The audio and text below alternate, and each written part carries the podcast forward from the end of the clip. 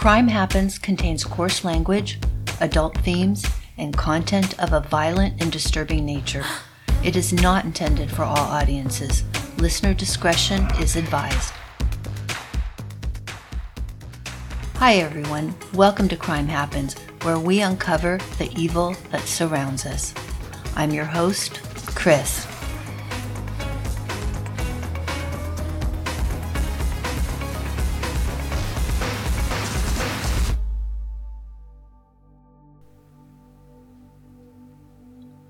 Aloha! Before I get started, I need to forewarn you. This was recorded in the beautiful state of Hawaii. Since I don't have a professional studio or a studio at all, you will hear the Hawaii state bird in the background. What bird is that? Chickens. Actually, what you will hear are the roosters crowing. Chickens and roosters run wild on all the islands. The roosters crow 24 7. There's not much I can do about it, so mahalo in advance for your understanding. With that said, surf's up, let's get going. During the summer of 2020, I had my purse stolen from me in a Costco parking lot. I made the mistake of leaving my purse in that little section up front in the cart where you might put a kid. I pushed the cart up to my trunk so I could unload my purchases into the car. While I was busy unloading my stuff, Two men pulled up to me in their car, getting so close I was almost pinned in. When I first noticed them pulling up so close, I thought they were going to ask me a question. Then, within seconds, I saw his eyes go to my purse in the cart. Then my eyes went to my purse. We both reached out to grab it, but I was too slow. The guy on the passenger side had leaned all the way out of his window, bending at the waist, and snatched my purse right out of my cart. The two guys sped off through the parking lot with me running behind them. As you can imagine, they literally made out like bandits. They got my credit cards, insurance cards, cash, driver's license, keys to my car and house, and sentimental items. Before I could even get home, these guys had already tried to use my credit cards at stores like Target and Best Buy. Some of the purchases actually went through, some didn't. Fortunately, I wasn't held responsible for the approved charges. I did end up having to change the locks on my house, my car, and go through the painful process of getting my credit cards and other cards replaced. I grieved for the personal, sentimental items that they took that I can never replace. In addition to that, I had to deal with the fear that these guys now knew where I lived. I have been shopping at this Costco for 20 years.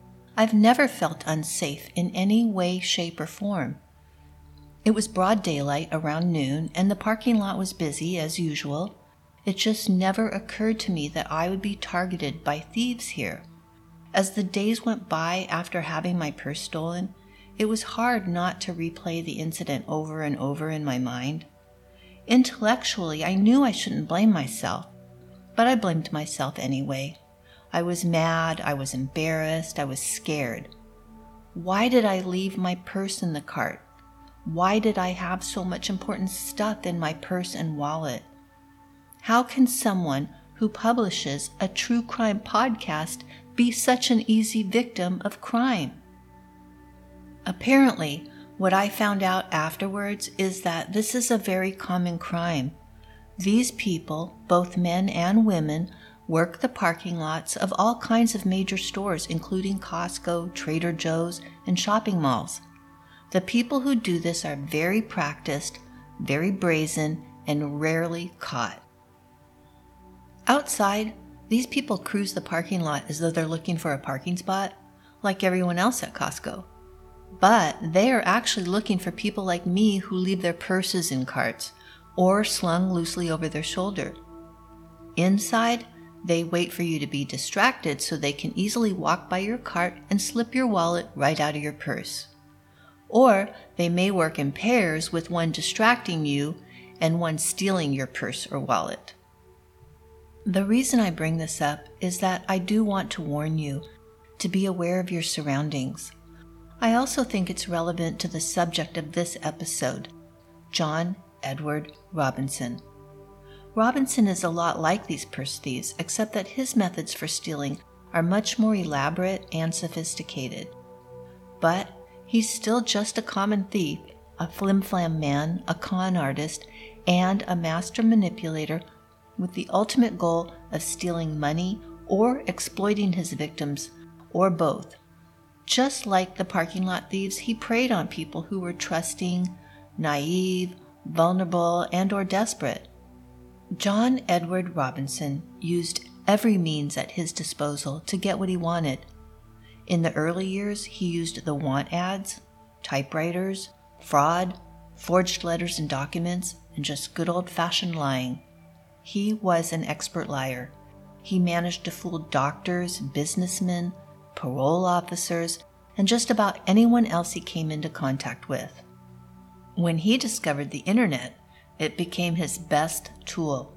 He could make money and satisfy his sexual desires at the same time in some cases.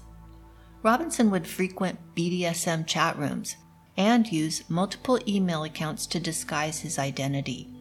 He used a number of aliases.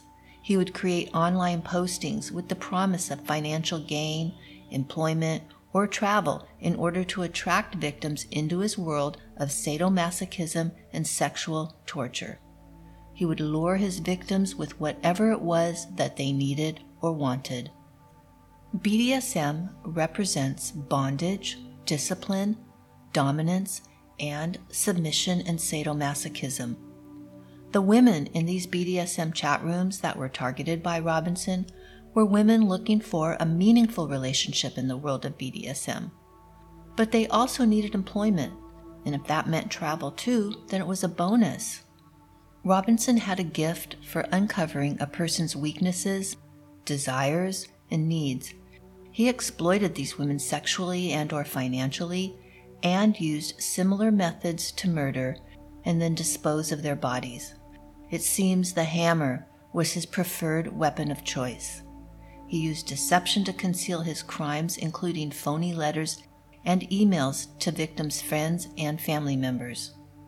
John Edward Robinson stole an unknown amount of money from people and businesses over a 40 year period. He also murdered eight women. Three of his murder victims were never found. This is the story of the first known internet serial killer, John Edward Robinson. John Edward Robinson was a lifelong career criminal. He worked exceptionally hard to steal money instead of earning money. He started out with theft, fraud, embezzlement, and graduated to murder. John Edward Robinson was born December 27, 1943, in Cicero, Illinois. His father was an alcoholic and his mother was the disciplinarian. The Robinsons lived in a simple home and were such quiet neighbors that nobody even remembers them. His father was a machinist for Western Electric, but he was also an alcoholic who would also go on occasional binges. These binges were extremely disruptive to the family. His mother, Alberta, was the disciplinarian, and apparently she was terribly strict. Did this have anything to do with his BDSM fantasies? Just a thought. Robinson joined the Boy Scouts, and by the time he was 13, he had become an Eagle Scout and a senior patrol leader. As part of the Boy Scouts, Robinson made a trip to London with a group of 120 other scouts. On this trip, the scouts sang a song for Queen Elizabeth, who was newly crowned. Judy Garland was one of the celebrities attending the festivities, and when Robinson spotted her, he approached her and shook her hand. She in turn gave him a peck on the cheek. At about this same time period, Robinson was also accepted to a seminary school for boys who were interested in becoming a priest. He actually graduated from the seminary school at the age of 17, although he never did pursue a career with the church and did not become a priest. In 1961, he attended a local junior college and trained to be an x ray technician. Robinson didn't finish his training but he didn't let that stop him. In 1964, at the age of 21, he managed to get a job at Chicago Hospital in their x ray department. He provided letters of recommendation, which of course were forged, just like the diplomas he proudly hung on the wall of his office. That same year, Robinson met Nancy Jo Lynch.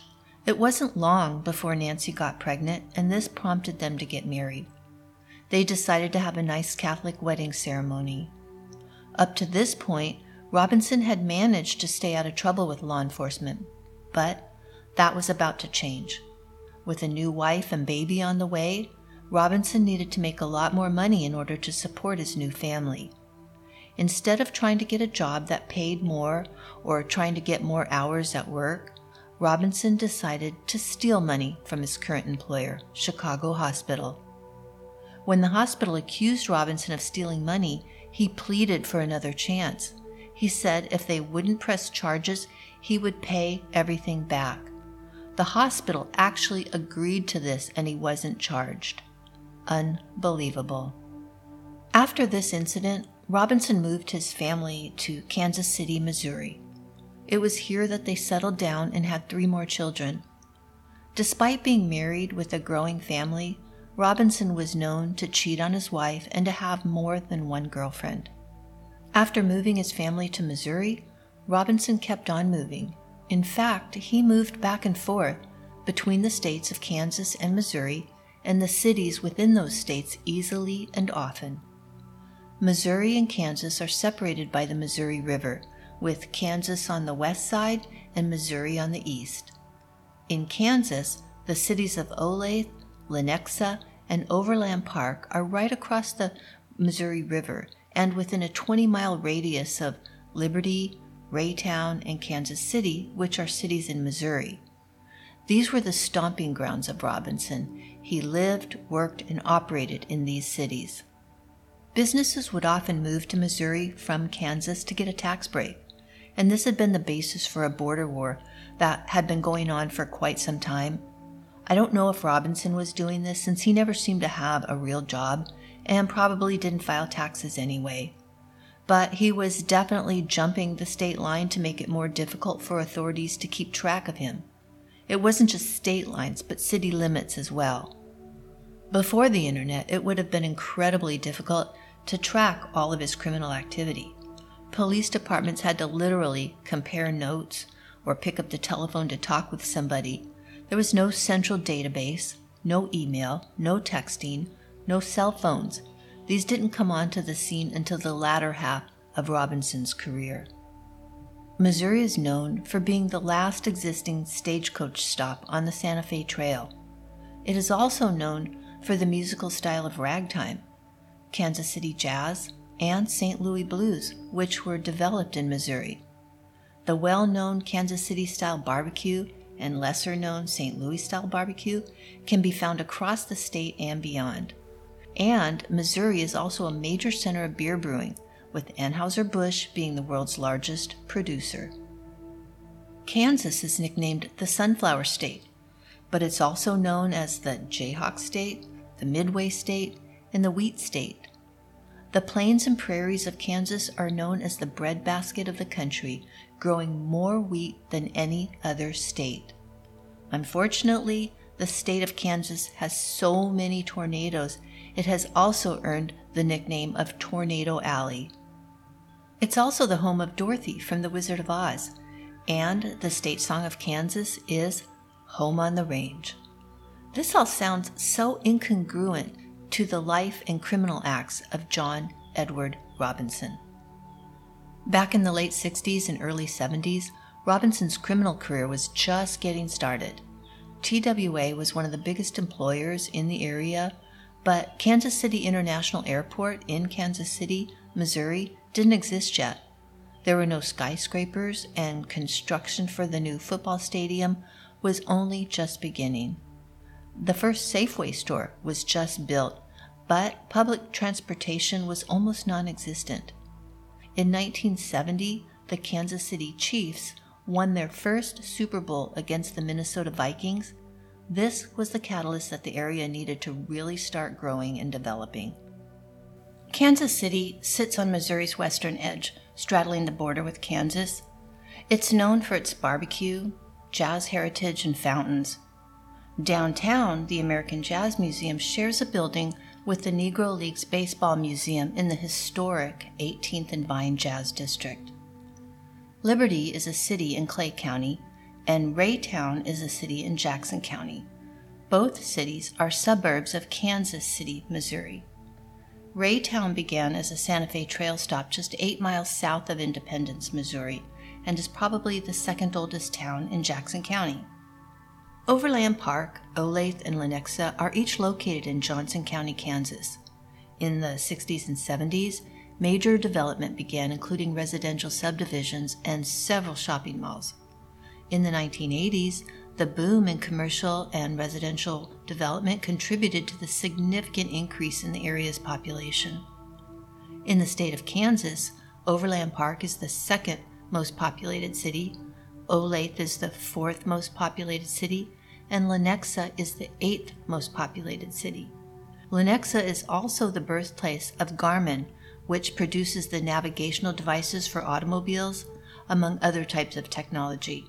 It's bordered by the cities of Overland Park to the east and Olathe to the south.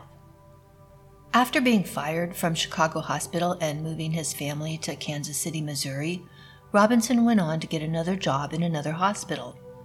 Children's Mercy Hospital in Overland Park hired him as an x ray technician in the pediatric department, and General Hospital in Kansas City hired him as an x ray technician for adults. He told them he needed a night job while he was in medical school to become a doctor. He came prepared with his fake letters of recommendation, fake diplomas, and other fake certificates stating that he was trained as a medical lab technician. He knew the lingo for this type of work and came across as knowledgeable and competent. His coworkers thought he was a nice guy in the beginning. After they saw him in action, their opinion of him changed dramatically. They noticed that he didn't seem competent at all. It never occurred to them that he would have lied about his qualifications. It never occurred to them that the documents, diplomas, and certificates he displayed on his walls were all forged. This was serious work and not something that someone would lie about. Wrong. Robinson lied very easily about his training and experience. If he needed a new qualification or degree, no problem. He would just grab a blank certificate or document and fill in whatever he needed. When Robinson wasn't working at the hospital, he was busy hitting on his female coworkers or exploring the Kansas City nightlife. When he was out on the town, he liked to frequent a place called the Jewel Box, a club that featured male transvestites, or femme mimics as they were called. It was sandwiched between the Cat Baloo and the Yum Yum Club. The Jewel Box survived bans on cross dressing and police raids on gay bars, which were part of the local and national effort to crack down on what was considered the homophile problem during the 1950s and 60s. Robinson also had a keen interest in violent sex and was beginning to explore that aspect of his life in more depth. Fortunately, Children's Hospital did eventually notice Robinson's incompetence and his inappropriate behavior towards his female coworkers and fired him. Robinson wasn't the least bit deterred at getting fired, and in 1966 began looking for another job in the medical field. Next, he was hired by Fountain Plaza X ray as a lab technician. This business was actually owned by President Harry Truman's former personal physician, Dr. Wallace Graham. Obviously, Robinson had the gift of gab and could put others at ease. This, along with his forged credentials, diplomas, and certificates, he was back in business. Once again, he proudly displayed his fake credentials on his office wall. But Robinson just couldn't help himself, and he began hitting on the female staff and actually engaged in sexual encounters with both staff members and patients. Robinson also confided to Dr. Graham's 15 year old son that he led a double life and shared stories of his sexual liaisons with the teenager. He also told Graham's son that he liked to go to a club that male transvestites went to. He was most likely referring to the Jewel Box. Within six months of being hired, Robinson had made a huge dent in the business bank account. By the end of 1966, Dr. Graham's business was losing a lot of money and they were in dire straits. at the same time, complaints regarding Robinson's incompetence were starting to surface, and a coworker reported that he was stealing money from Fountain Plaza X ray. He did this by using a signature stamp on business checks, and he would also ask patients to pay him personally in cash. In the end, it was determined that Robinson had stolen somewhere between $100 and $300,000 from the business. Dr. Graham confronted Robinson and accused him of theft. Robinson tried to talk his way out of it, saying he was not stealing, just moving money around. Dr. Graham didn't believe him for a minute and called the Kansas police. In 1969, at the age of 25, Robinson was arrested and charged with embezzling 33,000 from Dr. Graham's practice. This is only a small fraction of the money believed to have been stolen. He was convicted of theft, but unbelievably, once again, he didn't serve any jail time and was let off with only three years of probation. His wife knew about his legal issues, but she didn't hesitate to help him out by providing a character reference. She would tell the court on more than one occasion what a great husband, father, and provider Robinson was. While he was on probation, he got a job as a manager in a television rental company. He immediately began to steal merchandise. Instead of calling the police, Robinson was fired. The police were not called, no charges were filed. No big deal. He is right back out there looking for another job. Robinson is quickly learning that there are very few negative consequences to his criminal activities. In 1970, at the age of 26, he was arrested for stealing 6,200 stamps from Mobil Oil Corp., his employer at the time. These were reward stamps with a monetary value and could be used to purchase products. S&H Green Stamps was another popular stamp program at the time.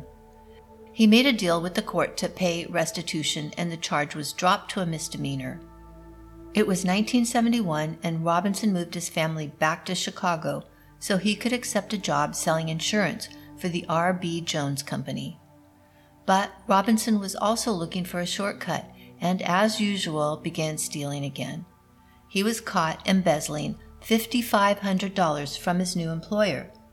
In court, he was let off the hook and the case was dropped after he agreed to pay restitution.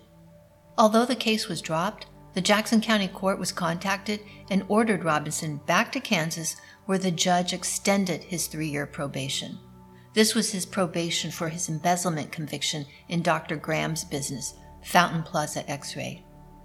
During this time frame, Robinson and his wife have two more children, fraternal twins, and they moved to a bigger house in Raytown, Missouri. On the heels of his latest embezzlement conviction and the birth of his new twins, Robinson, at the age of 26, decides to start his own medical consulting business called Professional Services Association, also known as PSA. Robinson began to get his new business up and running. As he was doing this, he also violated his parole. He was actually arrested and sent to jail, a first. His probation officer at the time could clearly see that Robinson was a chronic repeat offender and felt very strongly that he needed to spend some time behind bars and made this recommendation. Despite the recommendation by his parole officer, he was released after only a few weeks. These few weeks in jail did absolutely nothing to deter him from his illegal activities. After his release from jail, Robinson was right back at it with an all new scam. This new scam of his was designed to steal $30,000 from a retired school teacher. It's so hard to understand how he was able to continually lie, cheat, steal, scam, and defraud without spending any time in prison. Uh, how lucky can one guy be? According to John Douglas in the book Anyone You Want Me to Be, Criminals like Robinson can't be rehabilitated. He can't be motivated to change. He can't be taught to feel empathy. And his greed can't be cured. He will learn how to convince psychologists and other officials that he is rehabilitated. And he will spend all his effort perfecting his skills in order to be a better criminal. Every time he gets let off the hook, he becomes more brazen and more confident. In the early 1970s, at the offices of Professional Services Association, Robinson asked his secretary to type up some letters and send them to prospective clients.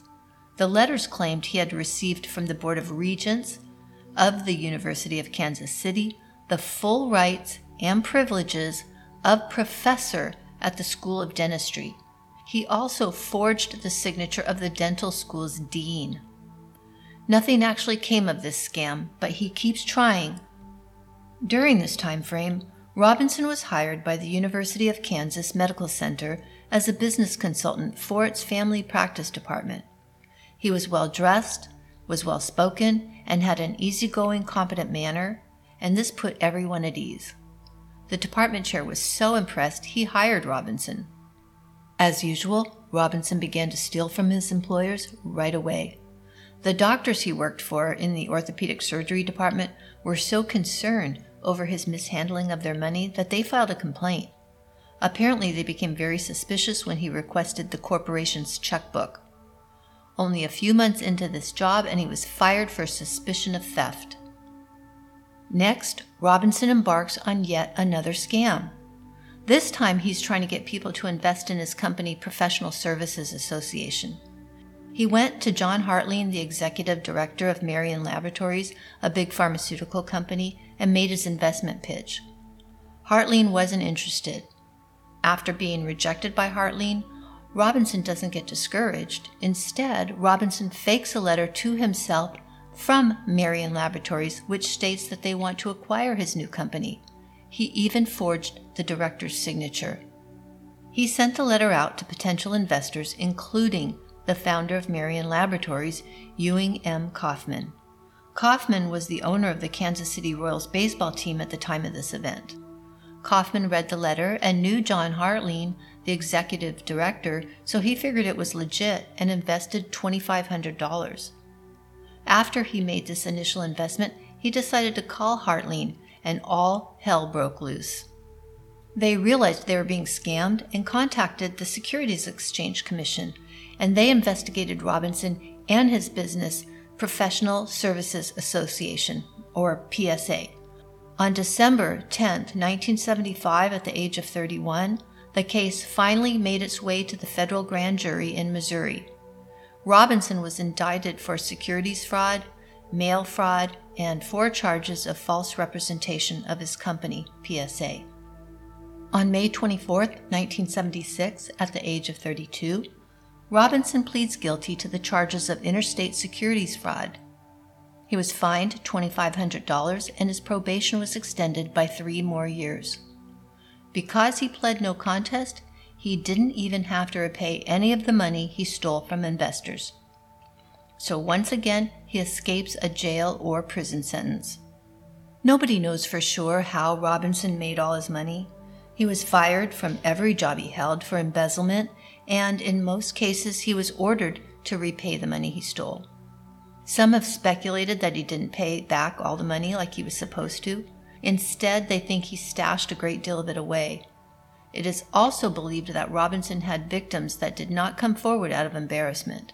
They didn't want anyone to know that they had been conned or swindled. I know the feeling because people would ask me where my purse was when I got robbed at Costco as though it were somehow my fault and it made me feel foolish. Robinson moved back to Kansas and was living in a town called Stanley. They were living in an upscale neighborhood in an area known as Pleasant Valley Farms. Somehow, Robinson managed to purchase a nine room home on three acres for $125,000. It was a ranch style home, and the property had several elm and maple groves, a horse stable, a corral, a riding path, and a pond filled with fish. Over the next few years, Robinson became a scoutmaster, coached a T ball team, refereed school volleyball games, bought two horses, and became a Sunday school teacher at a local Presbyterian church, even though he was Catholic. And he dressed up like Santa for the neighborhood children. He was doing everything he could to fit in and build a reputation of country gentleman. Robinson worked very hard at building his reputation. If only he worked that hard to make an honest living, He was obviously intelligent. During this time, he also bought a new Fiat and put vanity plates on it that said referee. This was because he was the president of the group of volleyball officials and he assigned referees for games at the schools in the area. He was actually considered to be a good official himself. He became the self appointed Pleasant Farms caretaker, cleaning the trails and ponds. He also bought horses so he could join the equine groups. No one knew about his past or his past trouble with the law. They just thought he was a great guy and a great dad. He did a great job of fooling everyone. Well, almost everyone. There were some people that described him as condescending, and others who said they heard him screaming at his family and barking orders at his wife and kids. Some even say that Robinson beat his wife. Folks also noticed that he did not provide adequate food for his horses, and they were on the verge of starvation. Based on the book, Anyone You Want Me to Be, while living at Pleasant Valley Farms, Robinson began a new startup company called HydroGrow. HydroGrow was based on hydroponics and growing vegetables indoors. He even created a 64 page booklet titled Fun with Home Hobby Hydroponics. In this book, he promoted his company with the slogan If it grows, it grows better hydroponically. Robinson really went all out with this company, and it actually sounded like it could be a great business venture. He had his kids helping with advertising, he had t shirts made, and he claimed to be, quote, one of America's hydroponics pioneers, sought after lecturer, consultant, and author. Unquote. Robinson began to lure in new investors. At least one unfortunate family invested $25,000 into HydroGrow. A man who was supposedly a friend was buried under medical bills from his wife's cancer treatment. He thought this investment would help him grow his money and help him pay off some of the medical bills which had accumulated. Instead, he lost every single penny he invested. It is believed that there were more investors just like this man with similar losses. In 1977, at the age of 33, Robinson shows no signs of slowing down his criminal activities. Instead, he is getting even bolder he managed to weasel his way onto the board of directors for a local handicap service organization. Once on board, he immediately ordered stationery and began forging letters. He forged letters from the organization's executive director to the Kansas City mayor, and from the mayor to other civic leaders. Robinson actually invites these people to an awards luncheon for Man of the Year. And, surprise, the winner is John Edward Robinson. This whole event is just one big phony scam set up by Robinson. When the people whose names had been forged read about this event in the paper, they were outraged and exposed Robinson as a fraud. By the late 1970s, Nancy, Robinson's wife, is actually starting to realize her husband has no intention of ending his criminal career or is cheating on her. Although she threatens to end the marriage and even kicks him out, it doesn't last. The kids don't understand, they just want their father back. Nancy gives in, lets him back in the house. She has no real idea who she's married to. She actually followed him around for a while trying to figure out what he was doing and who he was seeing, but it never came to anything. She certainly had no idea that Robinson was becoming more and more interested in the subculture of sadomasochistic sex. In March 1979, Robinson was 36 years old and finally discharged from federal probation with an excellent report from his probation officer. Obviously, his probation officer had no clue who John Robinson was either or what he was capable of. He got a job at a place called Guy's Foods. They manufactured potato chips and other foods. He was their employee relationship manager, and they liked the way he handled people. He seemed to be good at this position and might have made a clean start of it if that was what he wanted, but it wasn't. Instead, he went on to have an affair with one of the secretaries who also helped him to embezzle thousands by inventing fake employees and cashing their checks. He also wrote company checks which he deposited into an account that looked like a guy's corporate account. Within a few months, Robinson managed to steal tens of thousands of dollars. Robinson used some of the money he stole to rent an apartment. It was here that he would bring his female coworkers for sex. His plans were going well except for one little glitch. The secretary who was helping him to steal was falling in love with him. She gave him an ultimatum saying he needed to leave his wife and marry her, or she was going to turn him into the police. When Robinson didn't give in to her demands, she kept her word and went to the police. Robinson is now 37 years old. It's December 30th, 1980, and one year after being hired by Guy's Foods, he is fired from Guy's Foods. Robinson was charged with felony theft, submitting false vouchers, and forged checks. Guys also sued him in civil court, demanding that he repay what he had stolen. The suit was eventually settled with Robinson agreeing to pay $50,000. He ended up paying back $41,000 in restitution over a 4-year period. In his criminal trial, he pleaded guilty and could have faced up to 7 years in prison. Instead, he was given 60 days in the county jail starting May 1982 and 5 years probation. By now, his wife Nancy knows for sure that her husband is a career criminal and that he is cheating on her.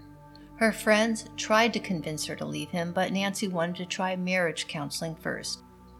They actually did attend counseling and they did end up staying together. If at first you don't succeed, try, try again. And that is exactly what Robinson did. In the summer of 1982, at the age of 38, he started a new company called Equa Plus. This was another consulting firm, and the purpose of the company was to bring new products to market. He accepted a contract with a local business, Back Care Systems, to create a marketing plan for them. Robinson immediately began sending them invoices that were extremely high. Unlike so many of his previous victims, Back Care System noticed right away that his behavior was very suspicious. They collected as much information as they could and went to the district attorney's office.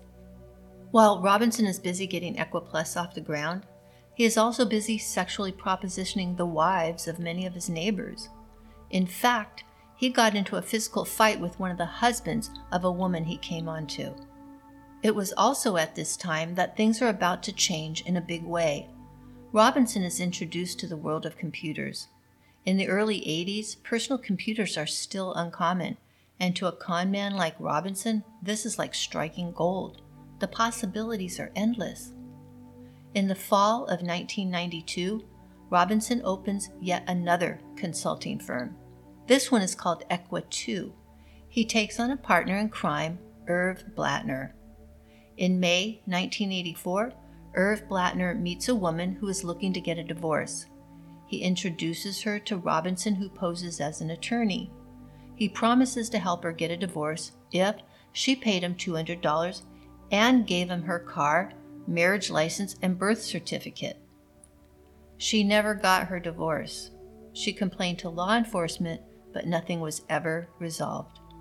Things were beginning to change, and Equa 2 was not the only iron in the fire for Robinson. He had leased a duplex and turned it into a brothel. Then he hired an experienced prostitute named Linda Stevens Jones to manage the business and find other girls to work there. This brothel specialized in rough S&M sex. It was said if you were into rough sex or sadomasochistic practices, this was the place to go. Robinson was actually engaging in these practices for years prior to opening his brothel. During this time, Robinson had also become a leading member in the secret S&M cult called the International Council of Masters. He was the cult's slave master, and it was his job to bring victims to the meetings for beatings, torture, or rape. Based on the book Anyone You Want Me to Be, quote, the International Council of Masters is said to have members all over the world. It was founded in London in 1921. Apparently, like minded men wanted to be able to indulge their deepest, darkest fantasies. Dark, as in the Marquis de Sade dark. That is scary. I may do an episode on the Marquis de Sade because it is about as dark as it gets. The members of this cult all want to be dominants, or masters to submissive women or slaves. Originally, there was a communal dungeon where the members were free to express themselves in whatever devious manner they chose. The masters wore purple hooded robes, slaves wore white robes and metal handcuffs attached to chains. They were trained to do whatever was demanded of them.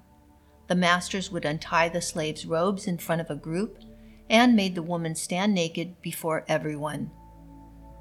The women were often traded back and forth among the men. He would make them wear leashes and other paraphernalia and do exactly as they were told.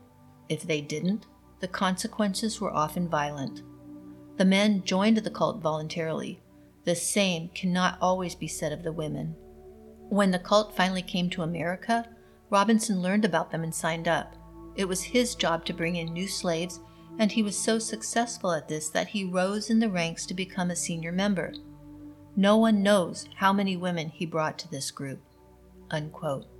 In 1984, Robinson hired a 19 year old woman named Paula Godfrey to work at Equatu as a sales representative. Paula graduated from high school as an honor student. She was a very talented figure skater. She was in the pep club and she contributed to a literary magazine called Mind Burst. She was trying to get a job with Disney World on Ice show, but she got sick and things didn't work out. So she started to look for another job and she was eventually hired by Robinson. He told her that she, along with a few other women, would be trained in a clerical skills program in San Antonio. All expenses would be paid. This would be awesome. Just what she needed a good, solid company that wanted to invest in their employees. So she picked a date for the trip to Texas, and Robinson came to her house to pick her up. Her dad waited anxiously by the phone, waiting for an update from his daughter. Naturally, he wanted to know she had arrived safely. The call never came. Her dad was so upset that he actually flew to San Antonio to look for Paula. He found out that she had never checked into the hotel she said she would be staying at. He went looking for Robinson. He found him at the office of Equatu and demanded to know where his daughter was. Robinson didn't give him any useful information, and Mr. Godfrey stated that if he didn't hear from his daughter in the next couple of days, there would be serious trouble. Almost immediately, Paula's dad received a letter in the mail. It looked as though it was sent from Paula and it said that she was okay. It also said that she was grateful to Robinson for his help. But what wasn't right was the fact that the letter also stated that she didn't want to see her family. Why? She didn't have any problems with her family. It also contained swearing, which was out of character for Paula. In fact, nothing about this letter rang true for her dad. Not the content, not the swearing, not the signature, nothing. Paula's dad went to the police and reported her missing. The police contacted Robinson, but he just blew it off, saying he didn't know anything about the young woman or her disappearance. When her parents gave the police the letter they received, they believed the letter was legit and closed the missing person investigation. They stated that since Paula was an adult and there was no evidence of foul play, there was nothing more they could do. On March 19, 1985, Irv Blattner, an ex con and Robinson's Equatu partner, decided to cooperate with the Secret Service and signed a statement implicating John Robinson in a number of illegal financial activities to get him arrested for probation violations. Robinson had been moving back and forth between the state lines of Kansas and Missouri making it difficult for law enforcement.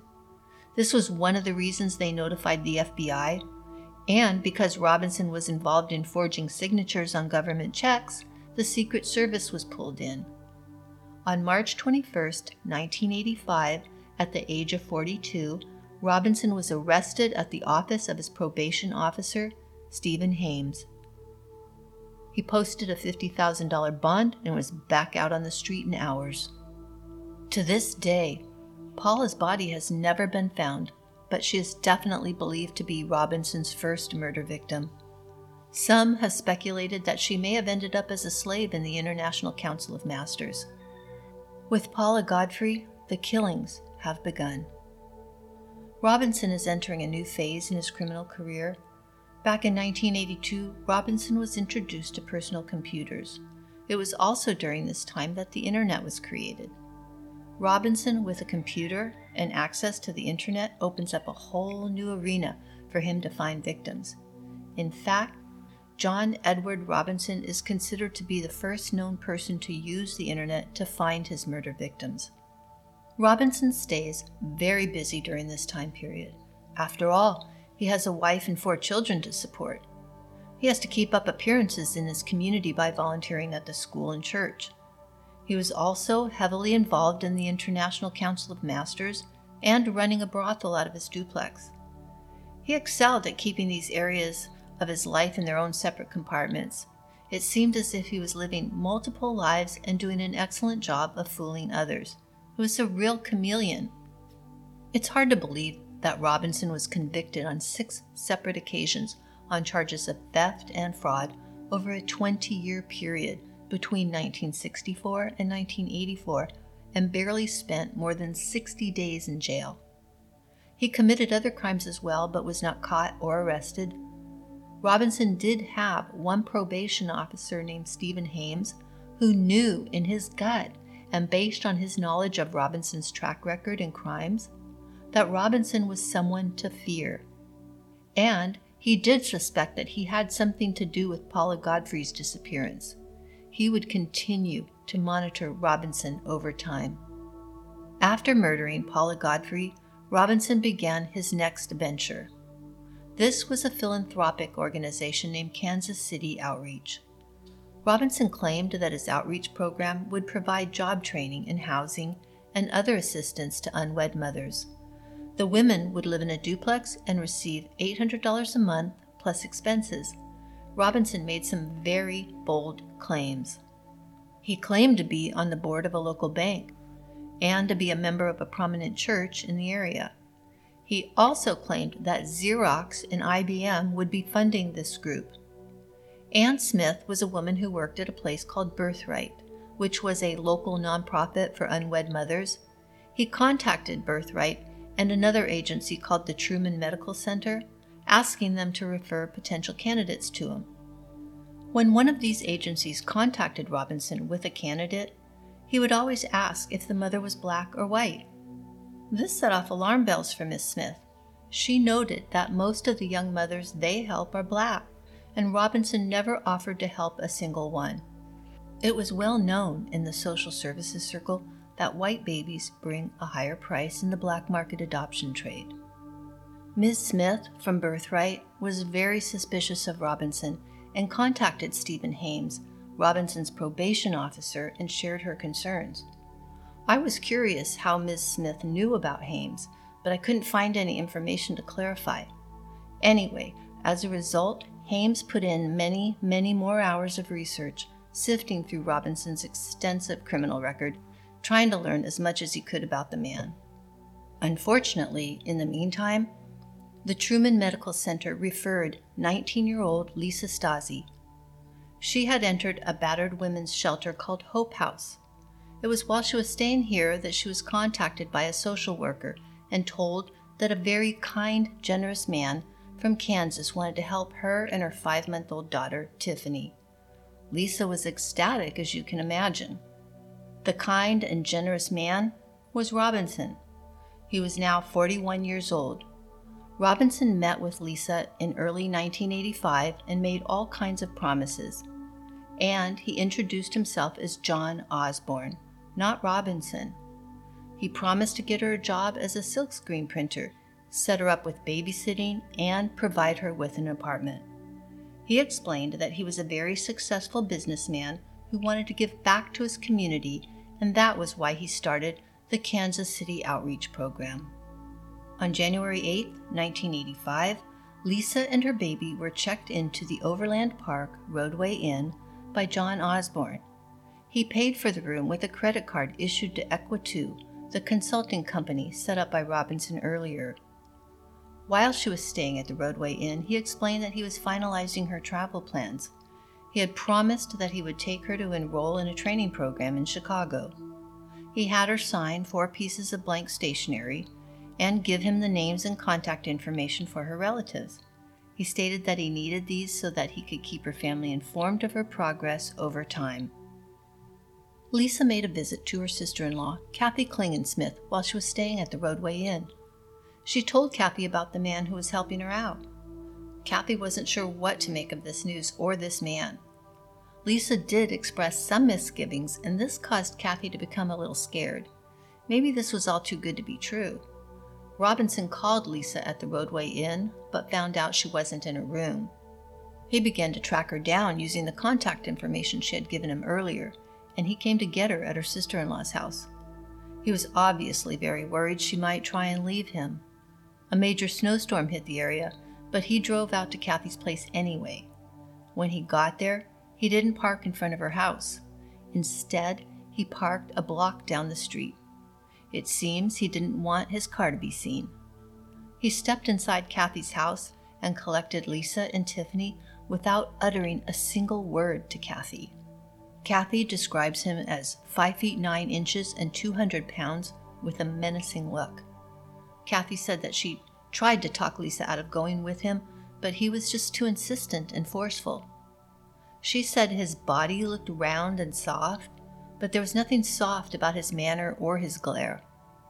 After Lisa left, Kathy immediately called her husband and told him she just knew something was very wrong and they needed to do something quick. After Lisa got back to the hotel, she tried to call Kathy, but there was no answer. Next, she called her mother in law, Betty Stasi. As they were talking, Lisa cried and told Betty that she'd been forced to sign four pieces of paper or she would lose Tiffany. She'd been led to believe that Betty was the person who wanted her to do this and to separate her from her daughter. Betty pleaded with her not to sign anything else and tried to reassure her that she had nothing to do with any of these arrangements or with John Osborne. Then Lisa abruptly stated that she had to go.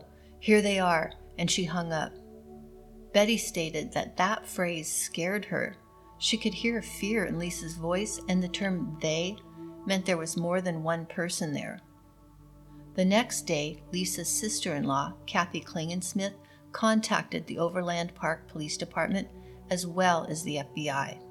When law enforcement went to the Rodeway Inn, Lisa had already checked out, and this is where they found out her bill was paid by John Robinson of Equatu.